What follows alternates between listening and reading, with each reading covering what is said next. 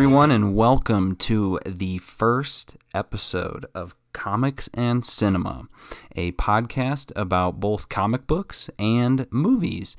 Uh, the comics lean a little more towards Marvel, though I will probably discuss some D C, and the movies lean everywhere. I am a huge cinephile, so I love checking out films in theaters and watching movies at home, so I will be going into detail on all kinds of different movies. Uh, and in terms of comics, obviously, whatever comics are coming out or that I'm reading um, will be discussed on here as well. So uh, for this first episode, I kind of wanted to just go over what things are going to be looking like down the road. So um, what I'm hoping to do is to discuss the new comics that come out on Marvel Unlimited every week, along with the new comics that come out in uh, comic shops every week. Uh, I get a couple. Um, I won't be discussing every single one. Um, a lot of the ones that I don't discuss, I'll eventually discuss on Marvel Unlimited, but more of the, the ones that I think are important or that I have an actual subscription for, those will be the ones that I discuss here. Uh, and then when it comes to movies, I'm going to try to um, have a episode up to do a review of each movie that I see in theaters. I do see quite a few movies in theaters as I am an A M C A-list member. Uh, I get things a week for free. Or three movies a week for uh, nineteen dollars and ninety-five cents a month, but I do not have to pay for any of the movies. And technically, I don't even notice that money because most of the time I'm trying to see the movie in IMAX or Dolby, or again, seeing three movies in a week. Eventually, it just pays for itself. So uh, I would recommend uh, you join me on that adventure. You certainly don't have to uh, because when I do these reviews, I tend to tell the story a little bit. Um, in terms of my background, I used to have a YouTube channel where I had a show called Spoilers, and that was a show where after I watched a couple of movies in, um, say, like a week's span, I would then do a spoiler episode where I essentially would just tell the entire uh, plot of the movie as best as I could remember it, uh, almost as a, a comedy of uh, to make fun of spoiler channels, because um, I would say, I would say spoilers like right at the beginning of, of the thing, and then I would just talk about all the big parts that happened in the movie. So it was more of a joke. It wasn't more, I mean, I would review the movie towards the end of it, but um, I was reviewing like, I think the first one I did was the, the original Godzilla, not the original Godzilla, but the two thousand fourteen Godzilla, um, I think Pee-wee's Big Adventure, and uh, maybe a Criterion movie that I had watched or something, just random movies, and I would do that. And um, so this is not going to be that. This is going to be a little more organized. I'll uh, probably only talk about one or two movies at a time. It just depends on, you know, how I'm feeling. But in regards to the movies, um, what I'm planning on doing there is, uh, like I said, reviewing the new movies that I see in theaters. I was thinking maybe monthly doing a... Um, a Criterion movie. I have a, a large Criterion collection, and uh, I think it would be really fun to go back and revisit all those movies for you guys and um, tell you my thoughts on those, along with any other movie that I'm watching. Like I plan on uh, rewatching all of the um, M C U movies, the Marvel Cinematic Universe movies. Um, so I'm sure I'll be talking about those and doing some things like lists of uh, what my top. Uh, th- I will reveal what my list order is. I'll tell you this much. I have lists on IMDb. I have um, many lists that I would love to go into detail with and will go into detail with on this podcast uh, for future episodes. Uh, but like I said, this first episode is more going to be a preview of kind of what's to come in the future. So just for example, um, some of these that I'm, some of them are still in progress. Some of them are pretty surefire at this point. I've got a list of all of the Tarantino movies. I have, uh, I do yearly lists, so I actually have my top movies from nineteen ninety-seven all the way until this year, and that, um, I don't know if any of you subscribe to uh, IMDb, but their their ratings, ranking system is uh, a one out of ten, and um, I, I like that. I, I just like it more because it stores all of my movies, so I can remember every single movie that I've ever seen. I, as long as I rate it, it's going to be in my list. But uh, I've heard people discuss the one to five star ranking method. I've also heard people say that they don't like ranking movies. And to them, I say congratulations, you truly are free, because uh, I just, I can't help myself. And, I, you know, It's probably something that I got to work on for sure, because uh, sometimes when I'm in the movie itself, I go, "Wow, this, you know, this is a clear five." And uh, to me, I don't like doing that, but it just happens, because if a movie is a five, in my opinion, that's a little less than great, or a, I would say it's a little less than okay. Um, and just so you're all aware, my ranking system as well is something that I'll go into before I um, will finish all these lists. I've got a list of all of my, all of the Spider-Man movies ranked, along with a list of all of the X-Men movies. That's Fox's X-Men movies. Uh, all of the D C uh, movies, the technically the D C universe. I know they didn't want to call it that. Uh, the Harry Potter movies, also the Star Wars movies. And then if I'm feeling really crazy, maybe one day I will try and more likely cry doing my top two hundred fifty movies, which I do have as a list. I would say it is eighty-five percent accurate, and that is just because it is so hard to rank movies. It is, it's impossible. It, I mean, clearly it's not impossible because I've done it, but I haven't done it well. And I think that movies are just like any other art form; they're subjective, and you can't, you can't put them in a box. But you sure can try, and that's what I've been trying to do. So uh, I will be doing that. And um, along with that, like I said, that'll be basically one portion of podcast episode will be dedicated to movies. And I'm still going to be trying to figure out whether I'm going to do movies and comics in the same podcast or in different podcasts. I guess it's just going to depend on how much time I can talk for. If I can't talk very long, I may do both of them in the same one, or uh, I may do them separately. And if we're shooting for pie in the sky kind of ideas, my original plan was to do a um, Marvel Unlimited Monday, a New Comics Wednesday, a Throwback Thursday, and a Film Friday. And what that was going to be is, obviously on Mondays I would have an episode that goes over all of the Marvel Unlimited issues that are out that week, as Marvel Unlimited releases the new comics of the day six months back, I guess six months backlog. So if a comic comes out today, in six months, it comes to Marvel Unlimited, and uh, it's a really cheap way if you can't afford constantly buying comics every single week uh, at their full price uh, when you're at a comic shop. You can just subscribe to Marvel Unlimited, which is uh, sixty-nine ninety-nine a year, ninety-nine ninety-nine a year if you want it to be the Marvel Unlimited Plus, which gets you a couple extra bonus features. I have the sixty-nine ninety-nine Uh, a year. You can also do monthly, but uh, if you love comics, it's a better deal to do the yearly, because uh, at sixty-nine ninety-nine, uh, just for a three ninety-nine comic, that's going to put you at um, seventeen comics, and that's that's three ninety-nine. Some comics are four ninety-nine, but if you think about it, seventeen comics, uh, you could read seventeen new comics within just a month on Marvel Unlimited, of just the new ones coming out. That's not including their entire library that they have. And um, it's extensive. I think at this point they have almost twenty-five thousand comics on there. So there, there's a great opportunity to learn more about uh, Marvel Comics and to learn more about the Marvel Universe, see where those favorite scenes you have come from, from the Marvel movies, and all obviously follow along um, six months, six months behind the rest of us Uh, for your favorite issues. And now that's that's kind of where I am on this. I have a subscription at my local comic shop. That's Hall of Justice Comics in um, uh, Parker, Colorado, and um, and they're fantastic. But uh, I also do uh, Marvel Unlimited, so I subscribe, and I might as well go over that in this first issue as well in terms of what comics I'll be talking about. I am currently subscribed at my comic shop to Absolute Carnage, which comes out next week, and I cannot wait to talk about.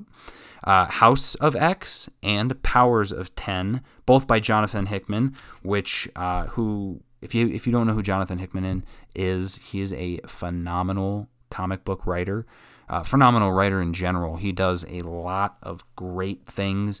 He did uh, the Manhattan Project for Image. He did uh, also um, was the something it's not something wicked this way it comes east of west I think is what it is. I may be wrong. I read it. I I enjoyed it, but um the big things that he did, he did Pax Romana, he did Night Shift, I think Night Shift sorry I'm going off off the top of my head right now, uh, but for Marvel he did uh, Secret Warriors, and then he did uh, Fantastic Four and uh, The Future Foundation back-to-back, and then he did The Avengers and New Avengers, and within that giant run, he had his Infinity Saga, his own Infinity Saga, if you want to count it, uh, but that was what the um, uh, Avengers Infinity War was based off of, and uh, and then at the end of that, it culminated in Secret Wars, which was a really great, the beautiful art in all of his stories, along with his just very high-concept storytelling strategy. Um, his every single book that he's touched has just immediately turned to gold in terms of the possibilities. Um, if you well, watch Rick and Morty at all, there's a Rick and Morty episode, or uh, I guess a theme throughout it for the Council of Ricks, and that is in part based on the Council of Reeds, which is from his Fantastic Four run. And um, like I said, it's just it's everything he's done is mind blowing. He also did S H I E L D, and it was basically the um, the past of S H I E L D when S H I E L D started. So that's the S H I E L D from the movies uh, that Phil Coulson was involved in, that Nick Fury runs. But um, his comics are like Leonardo da Vinci was in S H I E L D, and all of the other famous sort of Illuminati type people from back in the ancient times were in S H I E L D, which uh, is just, it was so cool. So such a head trip, because if you're not careful, you can get lost really fast in his stories. So he's he's revamping the X-Men currently in uh, House of X and Powers of ten, which is written as Powers of X. And it's it's big. Marvel's been branding this for quite some time as a complete um, relaunch, a complete change of the entire X-Men line. There are no other X-Men stories out right now, and um, it's it's phenomenal. We're one issue in on each of them, and my mind's already been blown multiple times. It's just it's a fantastic story, and so I can't wait to see what he's going to be doing on that. I'm going to be following that closely, and um, talking about it any chance that I can get, because those ones are great. Along with that, I am also subscribed to uh, Silver Surfer Black, which is by Donny Cates, and I'm just reading these off of the order of what uh, comics are coming out in, au- in my comics that are coming out in August. So Silver Surfer Black is a spin-off of Guardians of the Galaxy, which I'm also subscribed to, uh, and Guardians of the Galaxy, I guess I'll take one step back and just say Donny Cates is a genius. He is a god. Uh, the same way that Hickman writes high-level uh, concept sci-fi stuff, Donny Cates is the guy you want to go to when you want to complete, um, not retcon, but I guess just complete refresh and revamp and rebranding of a character, a team, what whatever it is. He just has this way about him that the way that he, he writes his stuff is so... Uh, along with, obviously, the artists he picks, but, you know, none more so than, I guess, Ryan Stegman. Just the way that the stories are, they are just... It's hard to describe, but, like, I would I would say Metallica-like. They're very hard rock, and there's just a lot of action and cool beats, awesome character twists that um, you wouldn't expect, and I'll go into detail on that more, and, and I'll probably have a whole episode dedicated just to Donny Cates' material that isn't out yet, that has come out in the past, because every I've, I've read all of it, and all of it is great. It's it's something to be read. And um, so his, his Guardians of the Galaxy is um, about the Guardians of the Galaxy, and they are essentially... Uh, originally, the first uh, six issues, which already came out, we're on like issue seven or eight right now. But um, we're on issue eight. Issue eight comes out August twenty-first. But um, it's just, it's a brand new team. It's a team of a lot of characters that I enjoy that we haven't seen in a while. It's uh, Peter Quill, Gamora, Drax, not Drax, um, Peter Quill, Gamora, uh, Groot. Uh, and, and it's a, it's a, of course, a rocker Groot. It's like a, it's not adolescent or teen Groot, but he, he talks in full sentences, and he has uh, punk rock hair for it, like wood pieces sticking out and spikes on his head. And then um, Phi-Level and Moondragon are in it as well, along with Be- Beta Ray Bill and um, Lockjaw, the Inhuman dog. Uh, but there's also guest appearances by his Cosmic Ghost Rider and Thanos. It's just a wild series. And spinning out of that series was Silver Surfer Black, which is th- just so trippy. The art is nuts. The story is only, I'm only two issues in on that one, and it's just mind-blowing. The art is just so surreal, but then the story as well ties into not only Guardians, but it also ties into his Venom run. And uh, that's just been so cool to watch, because what's happening in Silver Surfer Black is probably going to directly affect Absolute Carnage, which, uh, again, is coming out next week, the first one. And it's a seventy-two page Bible. It is huge. Um, so I can't wait to check that out, because, again, a- anything that Cates does is just absolute gold. And um, the next one is... Uh, Oh, Magnificent Miss Marvel. I can review that one, certainly. I'm uh, on issue six. Uh, I've really enjoyed it. I uh, purchased that one, and what will happen, too, is in order for me to cut costs, a lot of times uh, I'll buy these runs, and then I just resell them on eBay to uh, other people who obviously want to read them as well, because I keep the digital copy, and oftentimes, especially if... Um, just in terms of space, I'm, I'm I try to be as minimalist as possible. So I I have to, like, for certain stories, I want to read them immediately, and the only way to read them immediately is to buy them immediately. But it's kind it's cheaper, obviously, to wait six months. But everybody is talking about them right away, so that's how I combat that. Is I I buy them right away, but then once I've collected a group of them, I sell them on eBay to someone else and let them uh, enjoy it as well. And then I can always go back to it on um, the Marvel app, or, again, in six months when they come out on Marvel Unlimited.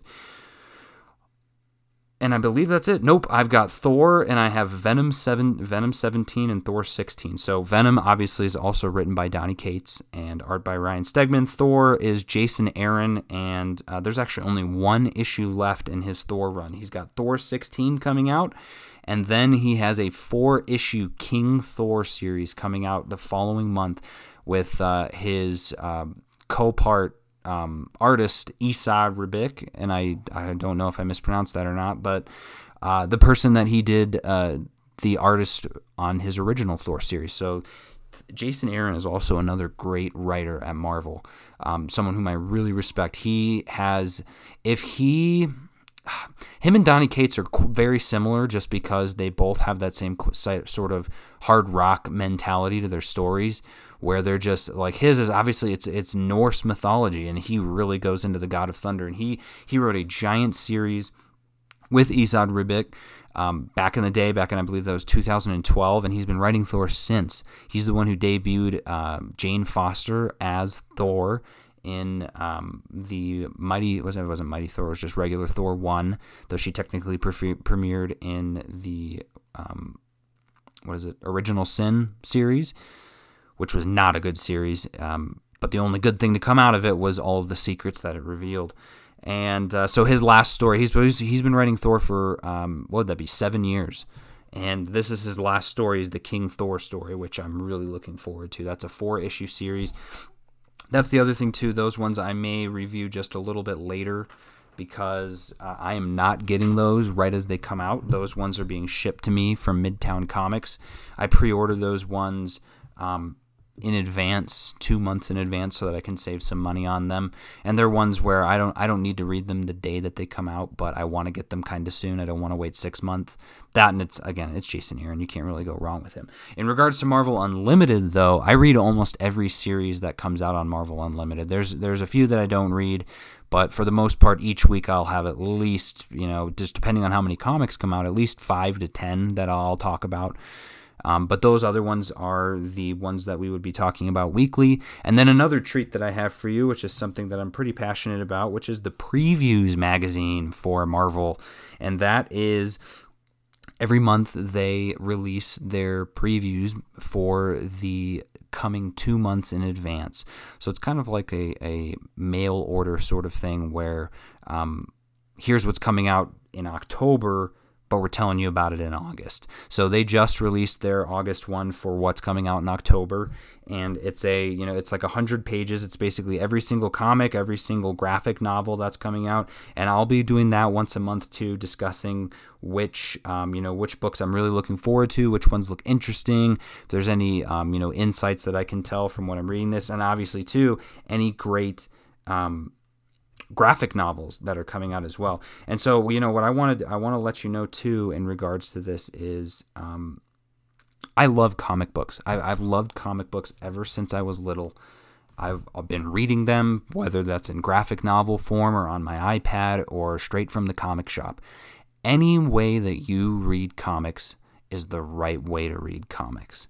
Don't ever let anybody tell you that one way is better than the other, or, you know, heaven forbid, it's just that reading comics in general is bad. Reading comics is amazing. We as humans uh, read books, and those books have words, but they have no pictures. And uh, sometimes it is nice to stare at a painting the entire time that you're reading an amazing story. Who wouldn't want to double dip into that art bin, right? Who wouldn't want to have, you know, stare at, God, some of these stories, the, the artists that are on here, it's like they're painting tapestries. And it's just, it's beautiful. So any way that you can get your hands on that sort of quality art, I highly recommend it. So whether that's you were waiting six months for Marvel Unlimited, buying stuff from your comic shop, or waiting until they come out as a graphic novel, um, that's a great way to read them too. I have a giant collection of graphic novels and omnibuses that um, I've collected over the years of great stories and runs. Yes, I have Hickman's stuff. Uh, why wouldn't I? It's the best. But uh, in regards to that, there's um, there's just a lot of great comic stuff to go around. And right now, despite what people may say, uh, and I, I will tell you this, I'm a very positive person, and I will most likely never discuss anything that's negative in regards to um, comics or movies. I, I, you know, and I may touch on it sometimes just in terms of trying to get a rebuttal in there, but typically, there are, I've heard that there are people who um, bash comics or specific creators or specific writers. And don't get me wrong, there are certain instances where I can see that something is a complete tra- crack cash grab, absolute complete cash grab. For you want an example? All right, Marvel Comics one thousand, the nine ninety-nine comic that's coming out next month that has maybe fifteen different variant covers that you can buy that are all with star-studded people, along with a giant cast of writers and a story pitch that's very interesting. A thousand comics, uh, what is it, uh, eighty years of Marvel. They're telling a story that's over eighty years, or each panel, it's an eighty-page book. Each panel is a year, I think is what they said. Whatever it is, it's, ooh, that's exciting. But D C just this year was also doing Batman one thousand and or Detective Comics one thousand and Action Comics one thousand, which were both nine ninety-nine and ninety-six pages, just the same as this book is. So you go, oh, you know, is it really Marvel Comics one thousand? I think uh, it isn't, because when I saw the interview from C B Cebulski, who is the editor-in-chief at Marvel, he mentioned that it is, you know, from the be- he said from the beginning of Um, at what was it, Marvel or Timely Comics number one, back all the way back in nineteen thirty-nine to now is a thousand would be a thousand issues. And I was like, okay, cool, let's just do the math. And so I did the math from that day, and it is not. It is like nine hundred eighty-nine. So they are clearly, um, they're clearly reaching. And I'm going to do my math here real quick, because I, yeah, I don't believe that either. So, you, I mean, you can do the math yourself. eighty years uh, divided by twelve months of a comic, or times twelve months. eighty times twelve is nine hundred sixty. So they're forty issues short. Um, but hey, you know, I'm sure they're, they always do that when they do the big uh, seven hundred, six hundred issue. They'll always put in a a cover glossary at the back that shows every single issue of Spider-Man, that shows how it got to seven hundred. And sometimes they toss in the annual, or they toss in some extra comic and go, oh yeah, well, technically Superior Spider-Man was part of Amazing Spider-Man. Well, okay, all right, you know, I, I, I'm not going to question it. I'm just saying, obviously it's a cash grab. So there are times where I do question this stuff, but in terms of creators and um people working on the books, that is not something that I tolerate at all. I think the comic book creative space is sacred.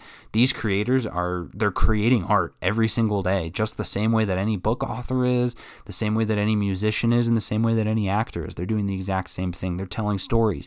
And for, I don't know, seventy percent of the time, maybe more, those stories are phenomenal. And yeah, sometimes they're cash grabs, but at the end of the day, they're still just stories, and they're, they're ways to teach people how to read, teach people how to, you know, forget their troubles, or just to escape from reality. And uh, it's a great experience. So um, I'm just really looking forward to giving positive feedback to most of these books. Again, if there's a book that isn't good, I will say it. I'm not going to sugarcoat that, but it's because I don't like the book. It's not because I don't like a specific person or because, and I will even correct it on that too. There are some specific people that I don't like, and it's not because of who they are. It's just because of their work product, and that is not something to be ashamed of by anybody. If, if, uh, it, 'cause it's all subject, artist subjective. There's certain artists that I don't like, that when I look at their art, I either it detracts me from the story or it's just it's hard for me to process, and I'm sure that's the same for other people out there as well. So um, that'll be something that I discuss as well, is the um, the monthly preview magazine. So um, like I said, in two with the movies, um, we'll do lists. I'm going to try to do the Criterion movies and um, any other movie that comes to mind. Obviously, you know, any big movie news, or specifically any big Marvel news, that's going to be stuff that I will definitely be discussing as well. Um, but the main thing is just going to be comics and movies. And like I said, I will try to see if I can get them both to fit in one episode. If not, that's fine. I'm just trying to figure out too how long I want these episodes to be, because I certainly don't want someone listening for too long, and I don't want to uh, talk for not enough and then not have enough information out there. So um, what I'm going to do to wrap it up, I talked a little bit about House and Powers of uh, House of X and Powers of ten, but I wanted to talk too about the last movie that I saw in theaters, which was Once Upon a Time in Hollywood. So um, this movie is Quentin Tarantino's ninth movie. And um, t- it, that's that's technically, I, I think he's the one counting, because um, he's done some other things too. Uh, he guest starred in, uh, or guest directed Sin City. He uh, did um, a lot of stuff. So here's what I'm going to do for you. I'm going to tell you what he did, and then we can talk about how great this movie was. So Quentin Tarantino's been around for quite some time. I am not finding where his other movies are. I'm on IMDb right now, but I think I can go off, off heart. He's got nine movies that he's counting. That is uh, Reservoir Dogs, Pulp Fiction, Jackie Brown, um, Inglourious Bastards, Kill Bill one, Kill Bill two, Hateful Eight, Once Upon a Time in Hollywood, and what am I forgetting? Ah, Django. So that's that's nine. And again, he guest directed Sin City. He was one of the four directors in the movie, I believe, was called Four Rooms. Um, so he's done other things, along with Death Proof, and um, it was a what two piece with Death Proof, and I don't remember the name of the other movie. I'm blanking. Once Upon a Time in Hollywood is a long movie at two hours and forty-one minutes, and uh, it stars Margot Robbie, Brad Pitt, and Leonardo DiCaprio. Though, take your pick on who you want to be top billed on this one. I guarantee you, I'm pretty sure it was uh, Leonardo DiCaprio, but really him or Brad Pitt could have been the one um, up at the front. Obviously, Leo had more screen time, but Brad Pitt killed it. They all killed it. Um, movie is about a, um, a, a fading actor in old-time Hollywood. The movie is set over three days in um, Hollywood in nineteen sixty-nine, two days in um, I think it's like February, and then one day six months later in August, which is the day that Charles Manson, and again, I will be talking spoilers on all this stuff, so um, when Charles Manson kills Sharon Tate in real life, um, that's the, the final day. So it basically follows uh, Rick Dalton, who is uh, Leonardo DiCaprio, who again is a kind of a Western movie star and was in some um, shows, movies, along with his stunt double Cliff Booth, who is played by Brad Pitt. And then Margot Robbie is playing Sharon Tate, but I'll get into her a little bit more in a minute. I want to discuss the friendship between Brad Pitt and Leonardo DiCaprio, because it was amazing. They worked so well together. They worked well off of each other. And um, some of the best scenes, I thought, were when they were in the same room together, in the same bar room together, driving together and just chit-chatting, because um, I'm all about that great friendship in a movie, and they, they really killed it with it. Uh, there's also some great scenes in the movie in terms of comedy. Um, it's really funny. And yeah, I know I said spoilers, but I, I think there's a couple of things that I don't think should be spoiled in a movie, including the ending. I won't I won't share exactly what happens, only that if you're a fan of Tarantino, you will enjoy this movie. But um, it was just great. The the scenery was phenomenal. The set pieces and production design was just, it was, it was a knockout. Um, you can really tell Tarantino made this movie because he, there's there's a lot of care in everything. There, every single set feels like it's been lived in, like it's an actual movie set, even though it's probably, you know, a movie set on a movie set. But it just felt like real places. The soundtrack was gorgeous. All of the songs were just perfect for the time period. Um, there's even some great radio shots in there. There's there's great T V scenes too. They do a lot of old movie T V, and um, that part was great as well. And like I said, the, the, the ending was phenomenal, and, and surprisingly, not as much action as I thought there was going to be. Obviously, there was a really fun scene with Bruce Lee, but um, I don't think action was the main part of this movie. This movie was more about Hollywood than it was about fighting. If you want an action movie, go check out literally any of his other action movies. This one seems more like a love letter from Tarantino to Hollywood, kind of saying this is this is kind of how he feels um, the nineteen sixties were back then, and, and how he wants to honor it, which is fine. It, it's a very, very reminiscent uh, movie, or a very nostalgic movie, I guess you could say, for those those old times. Um, but in terms of some of the drawbacks in the movie, um, like I said, I, I kind of thought there was going to be more action, and that's okay that there wasn't, but um, I thought there would be, and so that was kind of a, a bummer. And then Sharon Tate herself was very underutilized. Now, I will say that she was given as a great representation of Uh, Hollywood, or of the new sort of stardom of Hollywood, which is kind of who Sharon Tate was at the end of the day. She was uh, a young actress that was, you know, her career was just beginning before it got taken from her. And um, so that he does a really good job of not giving her so many lines as to giving her so many responses and emotions to the, the scenery around her. There's a great scene with her going to the movies to watch her own film that just, it just feels like that sort of La La Land type, um, just, hey, I'm in Hollywood, I made it sort of thing, hearing everyone around you enjoying the film. And then there's also some great scenes of her at home or driving, where, um, I don't know, she's just a, and um, and so she's more of an idea, or the idea of what Hollywood could be, should be, sort of thing.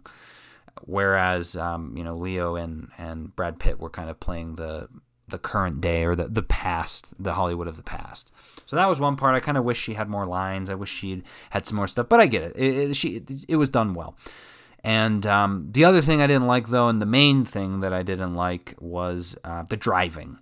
So if you're a big fan of cars, if you're a big fan of highways, if you're a big fan of roads and street signs in Hollywood, then you know what? This movie may just be for you. Some might say that this movie is a really great two-hour movie about fun times in Hollywood, and also a forty-one minute documentary about how to drive in Hollywood, because uh, there's a lot of driving, and it's, it's not forty-one minutes, but it's uh, X amount of minutes too long.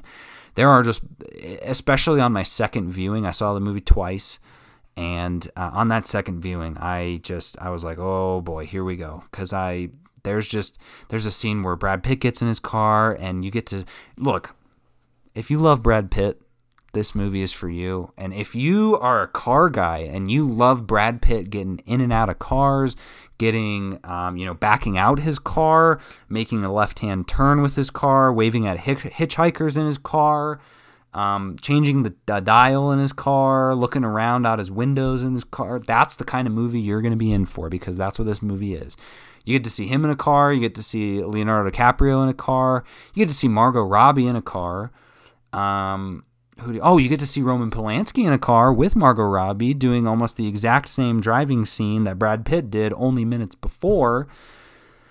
It uh, look, it, just, it it it certainly wore on me. I don't know if it was going to wear on you, and I hope it doesn't wear on you. But uh, just to, just so you know, when I watched it the first time, at the very end of the movie, I thought, you know, there's there's a lot of driving. But while I was watching the movie, it really it really made sense, because he wanted to capture that.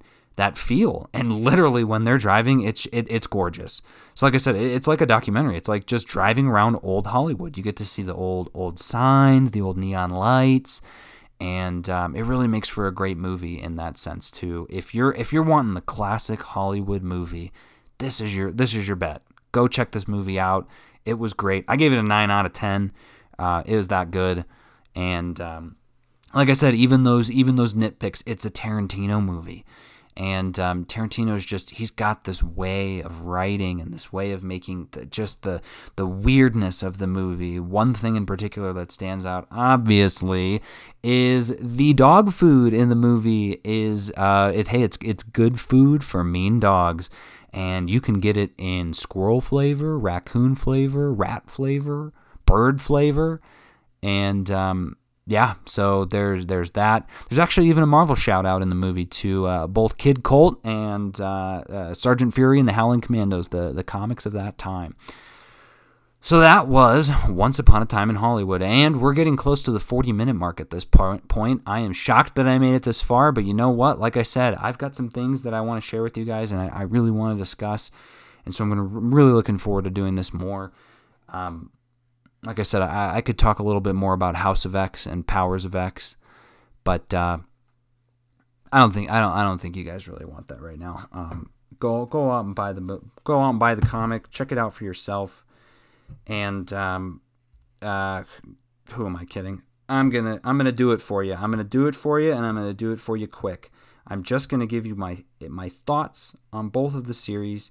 And and that's it. I'm going to start with Powers of X, though, because I've got them downloaded on my iPad, and uh, I just have that one downloaded because I was talking with some people on the Discord last night, uh, which is a huge shout-out to uh, Paul Herman. That's um, at Paul Herman twenty-two on Twitter. I'm not sure, P-Thug, um, for uh, getting me to do this. I really appreciate it, man. Um, and I hope uh, I hope you or anyone else who's listening to this enjoys it. Powers of X, or Powers of ten, number one, is a, uh, it's a sister series to House of X, and uh, you can, if you want, read only one or the other, but it is highly recommended that you read both, both by Hickman and anyone else. So, um, Powers of X is essentially a uh, a timeline story. So what he's described it as, as Powers of X kind of, Powers of ten shows the history and future of the X-Men from, um, and it's not a spoiler because it's the first page, but essentially the reason it's called Powers of ten is because it's following X, which I'm I'm taking to be Xavier, for X amount of years to the nth power. So to the zero power, which is when Xavier initially started the X-Men or had the idea to start the X-Men, and then to the power of one, which is year ten, and that is, uh, I guess, the current uh, Xavier, which to me is actually interesting because at that point, does that mean that Hickman is indicating that there's only been ten years of X-Men when, in fact, obviously there's been, um, what, like fifty, sixty years, though I don't think it's been ten. I think maybe in the comics universe it's probably been like thirty, but I don't know, so we'll see. And then uh, to the power of two, which is a hundred years into the future, and then the power of three, which is a thousand years into the future, which if you think that's crazy, um, just keep reading it because, like I said, I'm going to give you a brief treat sharing that with you. So, um, yeah, you're going to have to check out the rest on that one, but it basically dig- uh, tells the stories of those four time periods, which is insane. And then from there is House of X, and uh, my copy isn't loading, but I do obviously remember it. I read it multiple times. House of X, again, takes place during a seminal month in the X-Men's life, and that month just happens to be when Professor Xavier is now a very different person. He's walking, he's got a mobile cerebro on his head, and so you can't see his face except for the bottom of his face, and is basically putting up a proposal to the human race, to the uh, leaders of a lot of nations across the planet, saying, I have some um, some things to share with you guys, some benefits. They are uh, pharmaceutical drugs, um, three of them, in fact. One of them increases your lifespan by five years, just automatically. I assume it says it's in pill form, I think. And then one of them... Um, cures, it's like a cure-all for diseases of the brain, so like any mental disorder. And then the other one, I believe, was like an autoimmune pill that basically doesn't make, like you can't be sick. Essentially things that all humans want because they don't want to die. And um, so he wants sovereignty. He wants people the human race to acknowledge that the um, the mutants are in charge, essentially, that they're the new gods, that they have powers and they are here to stay.